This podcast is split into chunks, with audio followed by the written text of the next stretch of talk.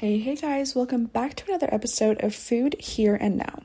In this week's episode, we will be taking a look at keto diets and their rising popularity, particularly here in the United States. The keto diet involves consuming a large number of fats and proteins and limits the number of carbohydrates someone intakes. This, in turn, forces your body to burn fats instead of carbohydrates. Now, there has been recent research showing that practicing a keto diet can potentially help someone who has type 2 diabetes as their sugar intake is limited. That being said, let's dive in a little deeper and take a look at why this is. Type 2 diabetes is a disease that occurs when your blood glucose is too high. Blood glucose is your main source of energy and comes mainly from the food you eat. Insulin, a hormone made by the pancreas, helps glucose get into your cells to be used for energy. With type 2 diabetes, your body doesn't make enough insulin or doesn't use insulin well, meaning you develop an insulin resistance. As a result, too much glucose stays in your blood and not enough reaches your cells, as reported by the National Institute of Diabetes and Digestive and Kidney Diseases. Many of you be, may be telling yourselves, okay, I get it, this is bad, so what can be done to fix it?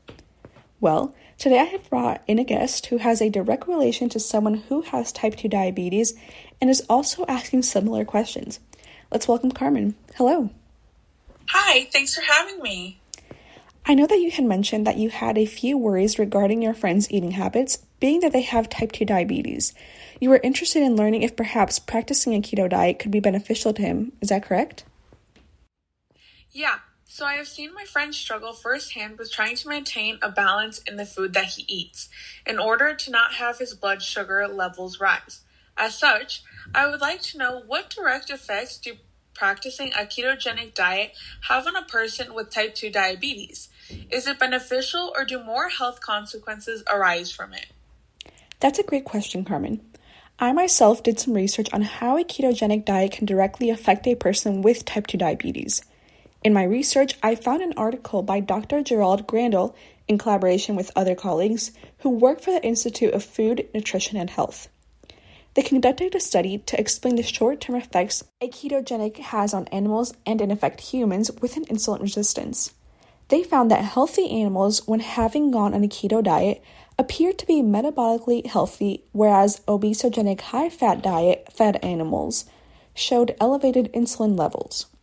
These animals, consuming large amounts of fat and carbohydrates, showed to have a progressive deterioration of systemic insulin sensitivity meaning that their body reacted to insulin in a better manner and consequently improved their diabetes overall. Does that seem to answer your question? Yes, that was very informative. However, I know that type 2 diabetes numbers are increasing fast in the United States due to the high consumption of processed foods.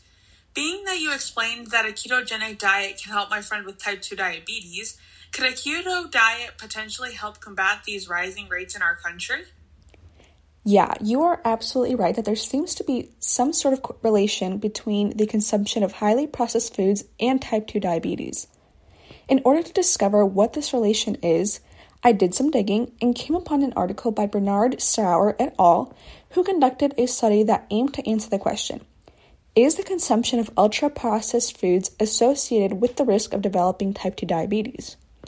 Their results, published in the JAMA Internal Medicine Journal, claim to have found that the absolute amount of ultra processed food consumption was consistently associated with type 2 diabetes risk, even when adjusting for unprocessed or minimally processed food intake.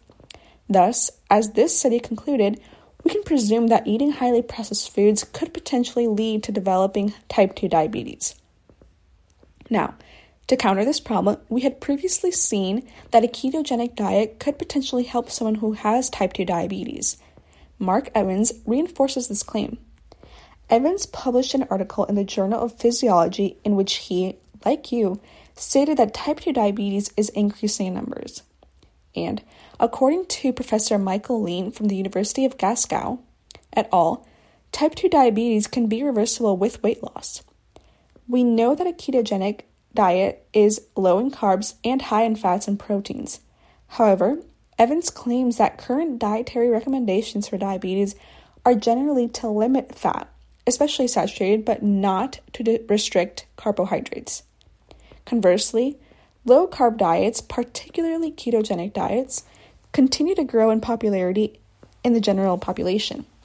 Many report significant weight loss with low carb diets.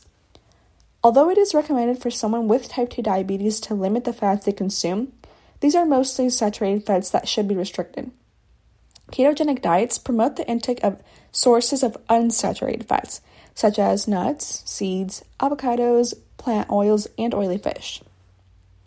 That is why practicing a ketogenic diet could potentially help reduce the rising rates of type 2 diabetes in the United States. This is great to hear. However, being that I did not previously know much about the keto diets, could you provide me with some good recipes to follow so that I may pass these on to my friend with type 2 diabetes? Of course.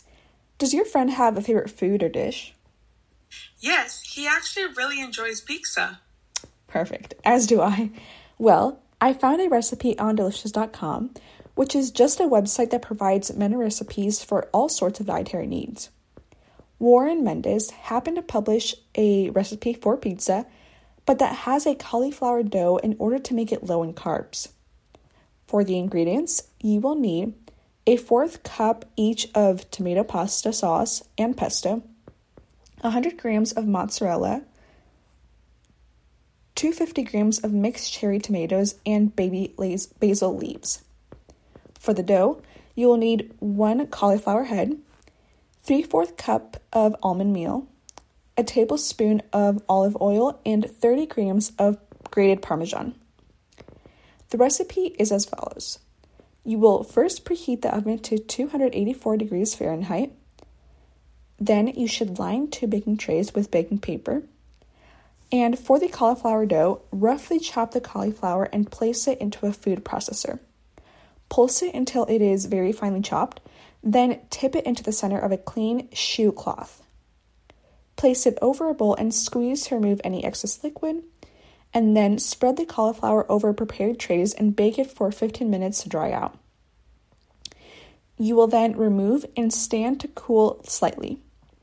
Second, return the cauliflower to the food processor with almond meal, oil, parmesan, a pinch of salt flakes, and freshly ground black pepper, and eggs. Whiz, and, whiz it until it is smooth dough, scraping sides if necessary. Third, increase the oven to 356 degrees Fahrenheit.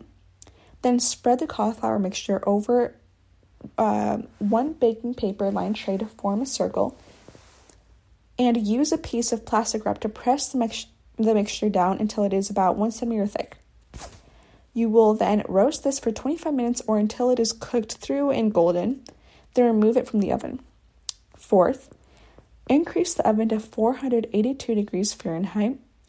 Spread the tomato sauce and half the pesto over the cauliflower pizza base. Then top it with mozzarella and roast for 5 to 10 minutes or until the cheese is melted and bubbly. Lastly, toss the tomatoes and remaining pesto in a bowl. Season this with pepper and remove the pizza from the oven and top it with pesto, tomato, and basil. You can scatter over extra parmesan if you'd like and then serve.